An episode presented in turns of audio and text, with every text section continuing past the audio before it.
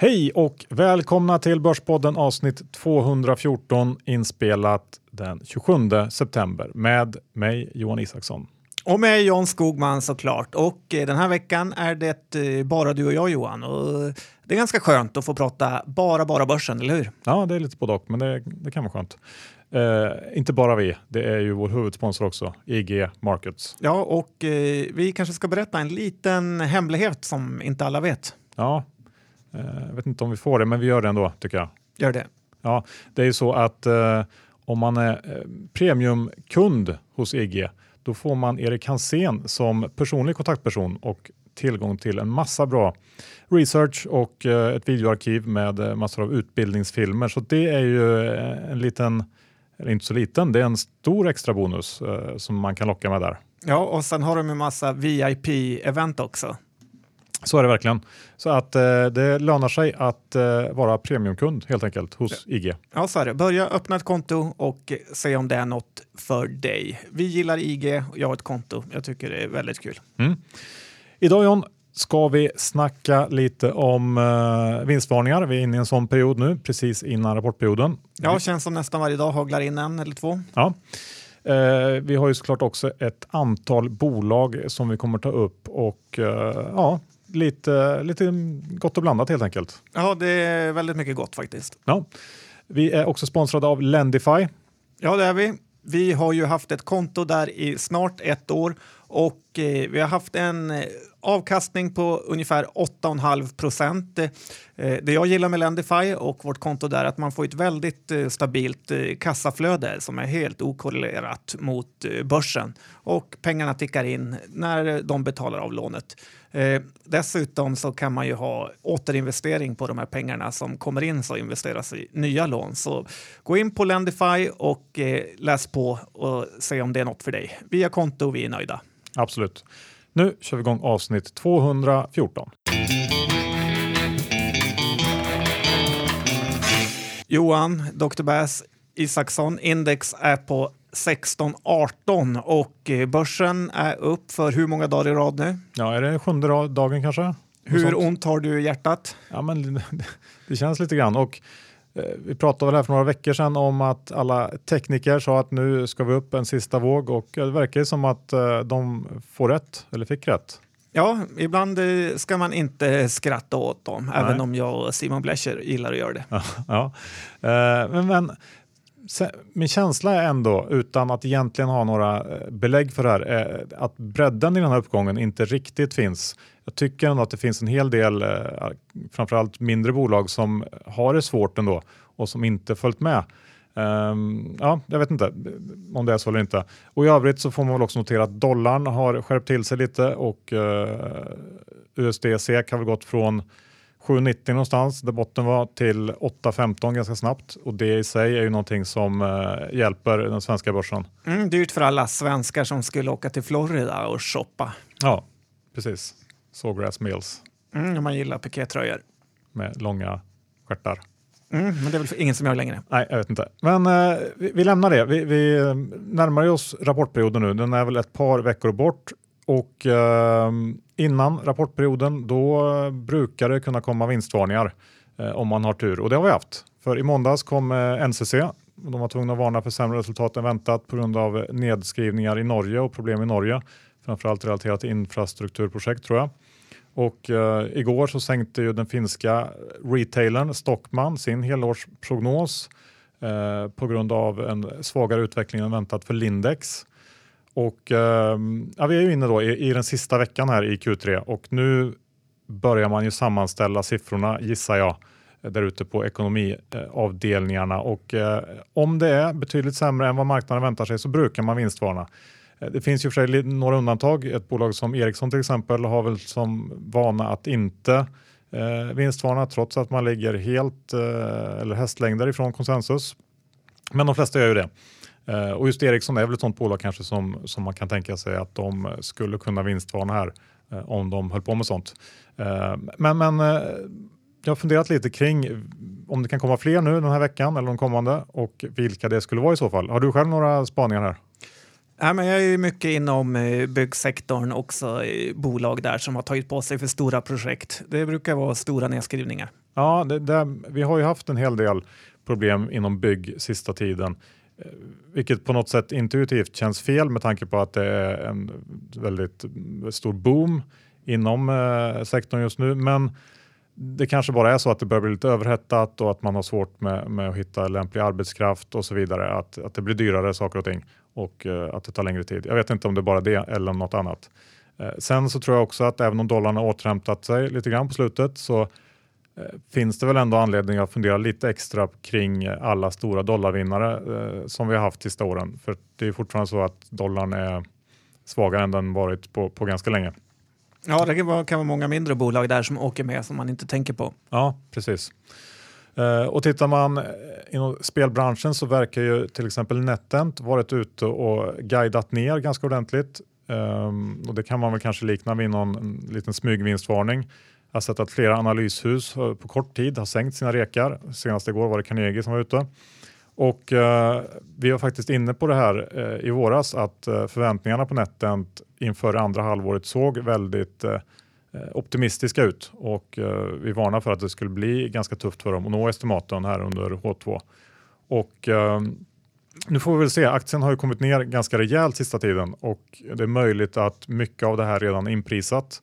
Uh, vi får se vad rapporterna säger. Men, uh, mm. Ja, man äcklas ju av att de eh, kontaktar vissa analytiker och guidar ner medan småspararna får köpa dyra aktier. Ja, det är trist helt klart. Tittar vi på, jag kikat lite mer så ser jag att i, i Sinober så säljs det ju ganska friskt bland insiders. Uh, både Staffan Persson och Peter, Patrik Enblad som ju är luttrade finansrävar och uh, som sitter i styrelsen. De har sålt, sålt stora poster sista tiden. Mm, kan man blamea dem efter den här enorma uppgången? Absolut inte. Uh, men det är lite intressant att det här sker samtidigt som väldigt många är håsade här inför det som komma skall 2018, 2019 eh, Eh, när man har den här Mifid 2, vilket eh, ja, ska bli en skördetid för Sinober. Eh, och det kommer säkert bli så, jag, jag tvekar inte på det. Det kommer nog bli en ganska bra tid för Sinober. Men som du säger, aktien har väl gått från typ 500 miljoner till 2 miljarder i börsvärde på ett par år och eh, det gäller ju att prestera nu också. Eh, och uppenbarligen så tycker de här två i alla fall styrelsemedlemmarna att eh, ja, det ändå kan vara värt att säkra hem lite pengar. Vi får se om de har rätt eller inte. Buy on rumor, sell on news. Klassisk eh, börsskröna. Ja, och om vi ska avsluta ändå den här vinstvarningsdelen på, på någon slags eh, positiv eh, ton så, så hör jag att Scania, där går det fantastiskt bra. Efterfrågan eh, har varit väldigt stark fortsatt under Q3 och jag gissar att den delen av verkstad kommer att leverera fina siffror under den här rapportperioden. Så Volvo, VBG, den typen av bolag är nog, eh, ja, de, de kan man nog räkna med ändå fortsatt. Ja, men eh, det har ju börsen gjort också då Volvo är på flera års högsta. Absolut. John, vi kanske ska flytta eh, blicken till bostäder som du gillar att prata om. Ja, det har ju börjat gå allt mer eh, tungt här sista tiden det som eh, är kanske mest intressant är att det egentligen inte har hänt något som helst negativt på den här eh, marknaden.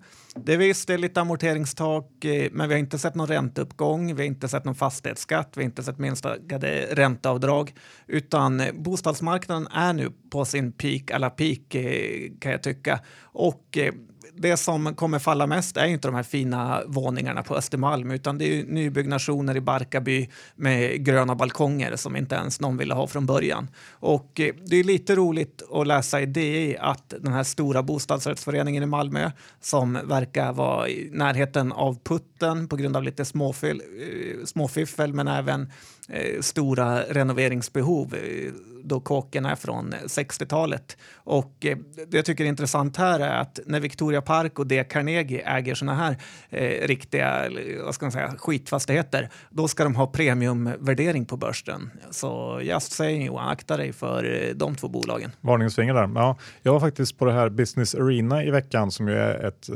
monsterevent inom fastigheter och där snackades det ganska mycket i pauserna kring det stora utbudet av nyproducerat som blir allt svårare att sälja och att det eh, kan sätta en viss press på, på ja, prisbilden generellt i Stockholm. Um, ja, många... det är nog helt eh, säker att det kommer göra. Ja. Du, vi går över till elbilar. Du pratade om det för några avsnitt sedan och fick eh, ganska mycket feedback, både positiv och negativ. Ja, så var det. Och eh, Tesla har ju fallit eh, 7% bara den här veckan på lite oro inom det här området. Och eh, som du sa, många höll med mig, andra tyckte att jag var helt eh, fel ute. Men så här, många tror ju att den här elbilsrevolutionen verkligen är lösningen. Men om vi ska titta hur det är, så om någon lyssnade på Rune Anderssons eh, sommarprat, den här Trelleborg-pampen, kommer du ihåg honom Johan? Ja, absolut. Och numera är väl mer ren investerare, sa ju att det företag ska göra för att fortsätta utvecklas och Eh, gå bra är ju att eh, komma på nya produkter som man kan ta högre priser för. Och eh, tittar man då på elbilen, jo vad är det? Jo, det är en ny twist på en gammal produkt fast den är mycket dyrare. Och det är ju så, tror jag, att den här själva elbilshypen är ju styrd av biltillverkarna själva. Det öppnas upp en helt ny marknad för dem och dessutom kan de ta dubbla priser i princip. Eh, för ett problem är att för att driva en sak framåt eh, så krävs det lika egentligen mycket energi oavsett eh, var den kommer ifrån. Om det är el, bensin, gas, etanol så måste energin komma någonstans ifrån. Och eh, Johan, har Tyskland, Polen och resten av Europa några större vattenfall där de kan utvinna ren energi från? Nej, det kanske är ganska unikt för Sverige. Ja, och eh, därför så att den mesta av den här elen kommer ju faktiskt från kol och eh, olja. Så istället för att din bil eh, spyr ut eh, hemska bensinavgaser så kommer något eh, kolkraftverk i Polen eller Tyskland att göra det. Och eh, sen är det här argumentet att eh, det är mycket, mycket billigare att tanka din elbil med el istället för bensin. Jo, men vad är skatten på diesel och bensin? Den är ju extremt mycket högre än vad den är på el. Och eh, så det, det, är inte så konstigt att det blir billigare att tanka om du jämför så. Det är lite grann kan jag tycka som att jämföra en liter Eh, eh, priset på en liter äppeljuice eh, med en liter vodka efter skattetrycket. Sen ska man också komma ihåg att för att eh, göra de här enorma batterierna som elbilar behöver. På en Tesla är ju hela bottenplattan eh, ett batteri så krävs det väldigt mycket litium. Så istället för att borra efter olja så får man starta enorma jättegruvprojekt och leta efter litium. Och eh, gruv, vad jag vet så lär ju gruvor smutsa ner minst lika mycket som letandet efter olja. Eh, så att alla ni där ute som är extremt eh, troende på elbilen så tycker jag att ni ska tänka lite på den här propagandan som, där man också lyckats få med sig alla journalister i någon typ av hyllningsvåg.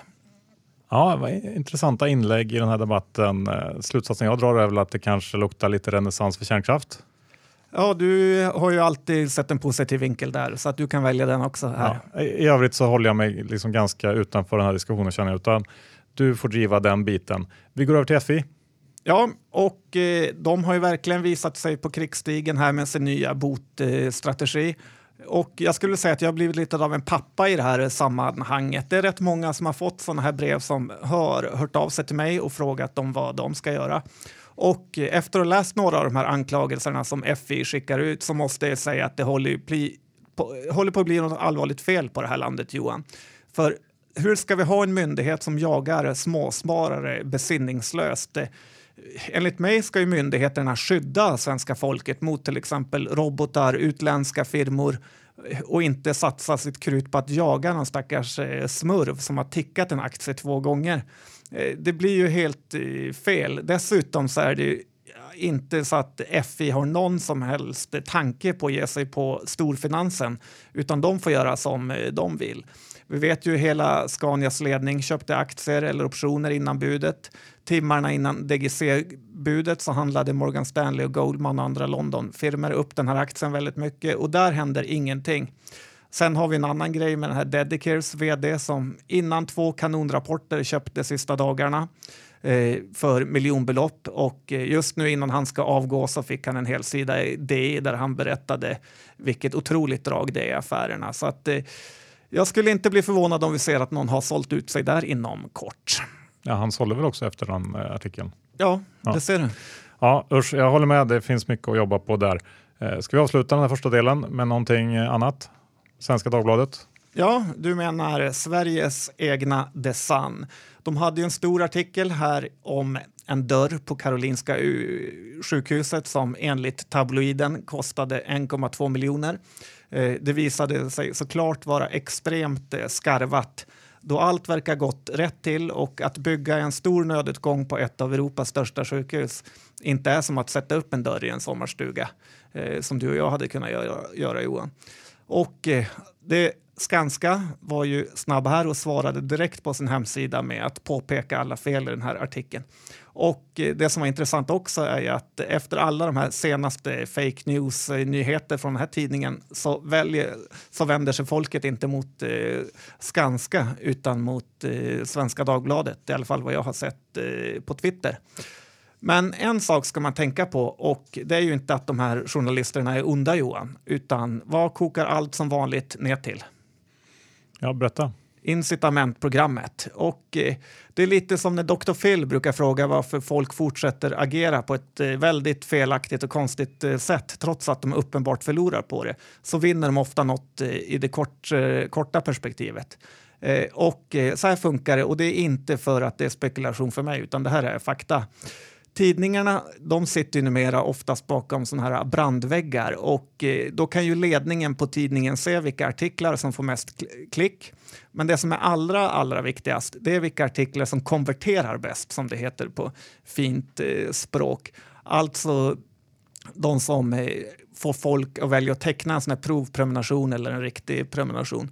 Och eh, de journalisterna som konverterar bäst är de som får mest i lönehöjning och har högst status på tidningen. Så att eh, ännu en ny serie i Så funkar det med Jan Skogman, Johan. John, eh, imorgon kan man säga att eh, rapportperioden smygstartar lite grann. H&M kommer ju nämligen in med rapport. Det skulle vara kul att se vad KJP hittar på. Ja, eh, det är nog många som tycker. H&M har ju studsat ungefär 10% från de här lägsta nivåerna kring 200 och eh, frågan är väl om man får så mycket mer just nu. Eh, om man tittar på den här rapporten så är marknaden ganska införstådd med att eh, det kommer bli en rejäl rea-effekt efter den svaga försäljningen här under kvartalet. Och sen är det ju svårt att se om, eh, om förväntningarna är tillräckligt låga eller inte. Det, det får vi se imorgon. Eh, stort fokus kommer att ligga på lagernivån. Eh, dels för att eh, minska rea-risken framöver, kommande kvartal. Men det är väl minst lika viktigt antar jag att eh, man får iväg lite av de här eh, mindre lyckade plaggen för att ge plats åt nya produkter och kanske kan, eh, som kanske kan ge fart eh, på tillväxten igen. De får se. ringa New Waves lagerchef som kanske kan komma på lite bättre bortförklaringar. Ja, det, de kanske får göra det. Men, men det blir i alla fall morgondagens, morgondagens eh, stora händelse så vi håller utkik där. Eh, tveksam till att det blir så mycket mer än 220 kronor just nu. Ja, så är det nog. Cloetta har levererat besvikelser i mängder på slutet. Ja, det har de gjort. Eh, och eh, det var ju ytterligare en sån vinstvarning som du pratade om. Och eh, det ena man kan ta med sig från det här det är ju att bränder numera har kostat många bolag mycket pengar. Cloetta, Billerud med mera. Och jag känner till ett litet, litet bolag som säljer brandskydd. Jag vill inte säga något mer, men kom ihåg vem som sa det först. Ja, jag kommer ihåg. Eh, som vanligt har det visat sig att eh, vi på lite skoj brukar kalla the Niklas rule. Eh, att efter den här tradingprofilen på Remium, som numera är en frekvent eh, besökare på EFM faktiskt, att eh, man ska alltid köpa en aktie efter, på tredje dagen efter något sånt här negativt. Och eh, det har ju faktiskt stämt väldigt, väldigt bra igen. aktien bottnade kring 26 kronor och var igår över 28. Så gjorde jag det själv Johan. Nej. Jo, det gjorde jag. Ja, okay. Mm. mm. Tack för att du tror på mig. ja, men vad snyggt. Tredje dagen får man inte glömma bort. Du, Autoliv har ju hänt lite grejer i på slutet. Vi har inte hunnit prata om det, men eh, och jag ger mig själv en liten guldstjärna faktiskt eh, när det gäller Autoliv för att jag eh, pratade om, om bolaget i lite smått positiva ordalag för inte så länge sedan och slopade ju till och med mitt, mitt starka sälj på aktien som jag haft väldigt länge. Ja, men uppdelningen var lite out of the box för ja, det va? Absolut, det ska jag absolut inte hävda att jag hade koll på. Men eh, aktien är upp och det är väl det som räknas eller? Eh, över tusenlappen igen är Autoliv. Drivet av den här kapitalmarknadsdagen där nyheten om uppdelningen av bolaget var den stora grejen. Och man delar då upp Autoliv i passiv säkerhet och electronics. Eh, den här typen av manövrar brukar ju kunna synliggöra värden och spontant känns det som att det blir så eh, även i det här fallet. Eh, och det är också rimligt att tro kanske att det är lite olika typer av ägare som gillar de här olika delarna. Eh, det är lite olika karaktärer på dem, Eh, vilket är väl eh, eh, ännu ett argument för den här uppdelningen. Och man kan ju fråga sig vad de, de här olika delarna kommer att bli värda och jag har inte räknat på det själv. Men sett estimat som pekar på runt 400-500 kronor per aktie för Electronics-delen, det vill säga den med lite häftigare grejer och där man även har eh, det här bolaget Zenuity som man har tillsammans med Volvo Cars som har någon slags eh, teknik för självkörande bilar. Eh, och i, i, det så ligger det väl också lite uppsida om man skulle lyckas bra med den delen så, så finns det nog mer att hämta än 400-500. Eh, och den eh, gamla trötta delen, passiv säkerhet, den väntas väl värderas till någonstans 900 000 kronor på börsen. Eh, eller det är väl det, där riktkurserna ligger. Mm. Men det man ska komma ihåg när man tittar på det här är väl att det kommer nog ta ganska lång tid innan det här blir verklighet. Jag har för mig att de pratar om 2019. Eh, så att det är väl möjligt att den här inledande upphetsningen eh, kan lägga sig lite grann. Eh, men kul grepp, jag tycker att det är rätt och spännande att följa Autoliv. Ja, det gjorde du bra som sagt och eh, aktien är ju relativt eh, tradingvänlig då den svänger mycket upp och ner utan att det händer något egentligen. Ja. Apple har ju också varit mycket snack om eh, sista tiden John. Ja, det har det varit och eh, de hade ju sin stora presentation av nya modeller eh, och eh, det var rätt mycket nya saker som kom. Klocka, tv och två telefoner.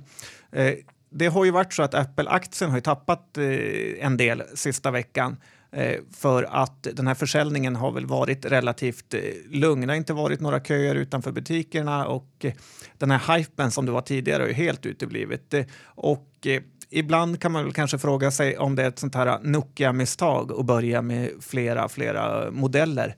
Eh, experterna, vad jag har läst, säger ju att den här vanliga iPhone 8 kommer ju bli en klassisk företagsmobil, det vill säga att när man ska byta upp sig från sexan eller sjuan då tar man en åtta. Så att eh, den kommer ju sälja väldigt bra då basen bara verkar bli bredare av eh, iPhone-användare. Eh, det som ska bli mest spännande det är att se hur den här iPhone X-försäljningen kommer gå. Jag tror ju själv att det kan bli en mega hit och då kanske aktien också kan följa med upp. Man gillar ju i alla fall inte jag, att köpa det näst bästa när man kan köpa det bästa. Så därför är det nog många som väntar på det här exet. Och eh, eh, jag är en sån, jag vet inte vad du är. Nej, det där är nog inget för mig. Du kör Nokia 3210 fortfarande eller? Ja, nej, men du kan lägga någonting i det du säger faktiskt. Uh, ja. Apple-aktien är ju heller inte jättedyr med P17 och en direktavkastning ungefär över 1,5 procent. Wow. Ja, kanske inte jätteimponerande, men Warren Buffett gillar den och eh, han brukar ha rätt. Ja, vi får se. När vi ändå är i USA och snackar så eh, du har kollat lite på sportkedjor där. De har det tungt eller? Ja, det kan man ju lugnt eh, säga. De flesta av de här sportkedjorna har ju helt eh, kollapsat. Dicks Sporting Goods som vi pratat om tidigare, Priceline, Footlocker eh, och eh, Footlocker är väl det som kanske är kändast personalen som i de här butikerna tvingas gå runt i amerikanska basketdomartröjor. Johan, hur mycket ja, skulle du ha betalt för att eh, gå runt i så varje dag? Ja, jag vet inte. Det känns ju inte... Jag vet inte. Ja, de är får, så, så jobbigt kan det inte vara? Eller? Nej, de får inte så mycket pengar nej, heller, så det är kanske even Steven där. Eh, men det är ju två synsätt man kan ha på det här hela och det är ju att allt kommer gå till Amazon eller liknande internethandlare eller att de här kedjorna likt H&M ska kunna vända det här. Att eh, både via fysiska butiker men även vara bra på nätet. Eh, och Footlocker är ju, har ju tappat ungefär halva börsvärdet i år från 75 dollar till 35. Och eh, det som är intressant med dem är att de har en väldigt eh, stark eh, balansräkning. Ungefär en miljard kontanter i kassan och ett börsvärde på 4 miljarder. Nästan inga långa skulder. Utdelningen är 3,5 procent så att man kanske inte ska räkna ut det här bolaget helt. Dessutom säger ju ledningen att när folk vill köpa såna här premiumdojor så vill man testa dem i butik och det är där de har sin styrka.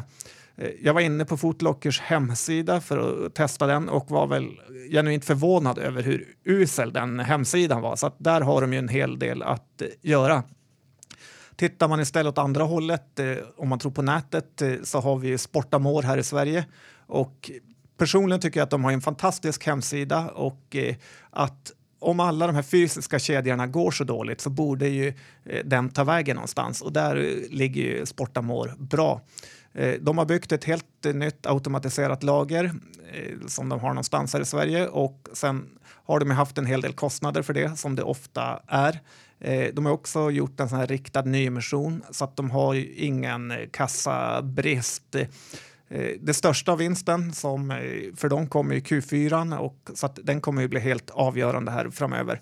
Jag har köpt en liten stek här och eh, ABG höjde ju nyligen riktkursen. Den här aktien har ju redan dubblats i år så att man ska ju vara försiktig och eh, den svänger med 10 kronan fram och tillbaka. Så håll den under uppsikt är allt jag säger. Ja, det kan man nog göra. Eh, när vi pratar om svängiga aktier så kanske vi säger några ord om Research som vi har pratat om på slutet en hel del. Eh, studsa upp från låga 150 nästan hela vägen upp till 200-lappen för att eh, nu under de senaste dagarna rasa ner mot 175 igen va? Ja, och innan dess hade den ju rasat från 250 till 150. Ja, så det är exakt. otroligt vad den svänger. Eh, och det senaste som hänt det är väl att den här nyheten om att Elekta gått ihop med eh, IBA kom ut i veckan. Eh, de ska utveckla mjukvara tillsammans och det som inte är så bra med det är ju att IBA står för ungefär 15% av intäkterna för Research. Och det är väl ganska rimligt att tro att den delen kan minska framöver om, om det här blir lyckat. Nu ligger nog eh, de här grejerna ganska långt in i framtiden, men ändå. Och eh, det, ja, det här är ju ett explosivt case kan man säga, Research. Det, går allting bra så kan det nog finnas en rejäl uppsida, men det känns också som att det finns en ganska stor nedsida. Så att jag håller mig fortsatt utanför den här aktien eh, Ja. Jag, har ju varit inne i den och eh, fick väl en liten näsbränna. Var inte riktigt beredd på att aktien kunde falla så fort och inte heller studsa upp så mycket. Så att eh, jag eh, håller mig utanför i aktier som man inte kan ha något riktigt värde på. De tuffa har ju såklart extremt bra möjligheter att trada den. Ja. Eh, och för den som är lite mindre tuff, ungefär kanske som mig, så kan man köpa SCT som jag har gjort. Eh, stoppat in lite aktier i portföljen senaste veckan och den här aktien eh, som vi pratade om för ett tag sedan har gått riktigt uselt sedan avknoppningen från SCA och eh, sen då en dålig rapport här i somras på det.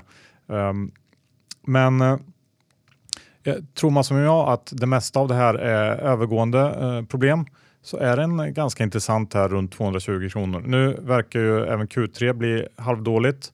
Eh, bland annat på grund av dyrare pappersmassa. Men ser man det på lite längre sikt så borde det här bolaget kunna jobba upp marginalen eh, en bit och närma sig konkurrenter som till exempel eh, Kimberly Clark eh, och då också komma upp i värdering.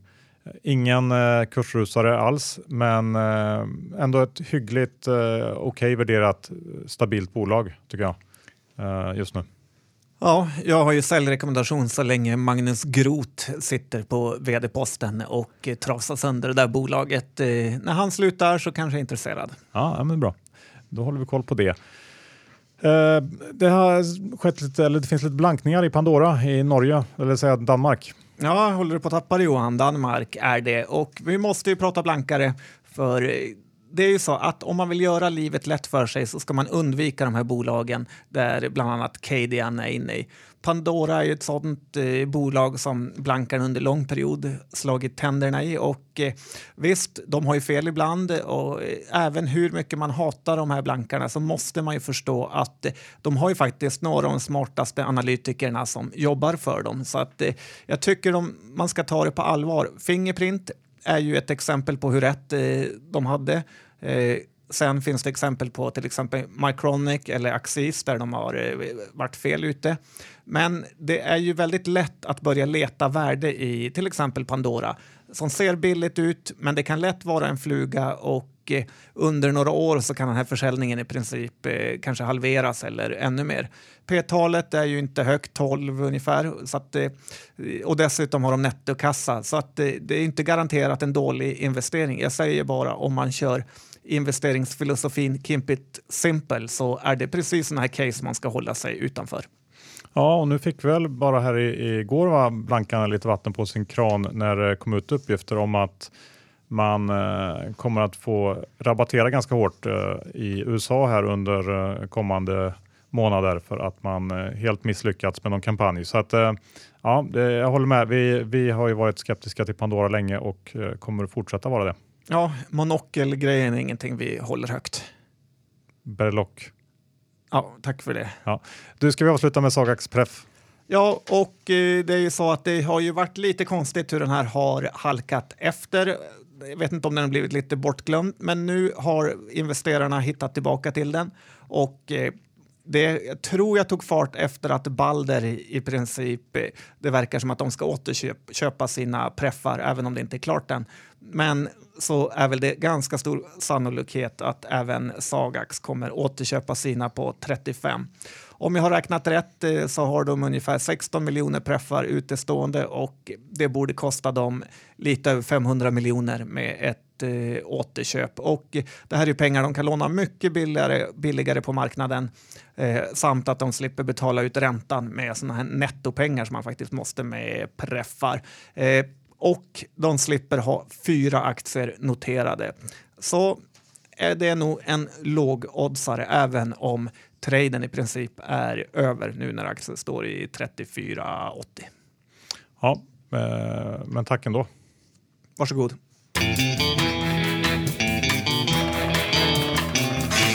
Slut på avsnitt 214. Vi tackar vår huvudsponsor IG Markets. Eh, gå in, kolla, ladda ner appen och eh, handlar du mycket, ja då kan du bli premiumkund och få Erik Hansén i egen hög person som eh, kontaktperson. Ja, det är ju bra och eh, är man inte premiumkund så kan man ändå följa han via hans Instagram eller Twitterkonto för där delar han verkligen med sig av mycket idéer. Ja, och ni som är sugna på att addera, addera en ny intäktskälla, ja då är ju Lendify ett utmärkt val. Det är det. Vi har gjort det och det är ju väldigt kul hur pengarna trillar in varje månad i ränta och amortering till din lilla portfölj. Ja. Uh, I övrigt så, ja just det, vi ska ju gå igenom om vi har några innehav också. SSD som jag sa äger jag. Hur är det med dig John? Ja, jag har ju lite Sagax-preffar fortfarande kvar då jag vill syna vår lilla David Mindus. Sen har jag ju lite aktier av det här uh, brandskyddsbolaget som vi inte nämnde namnet på. Det får man räkna ut själv. Ja, och Sportamor. Och Sportamor, tur du håller koll på min portfölj. Har du login? Det säger jag inte. Eh, tack för att ni lyssnade idag. Ja, det säger vi och vi syns om en vecka. Hej! Hej då!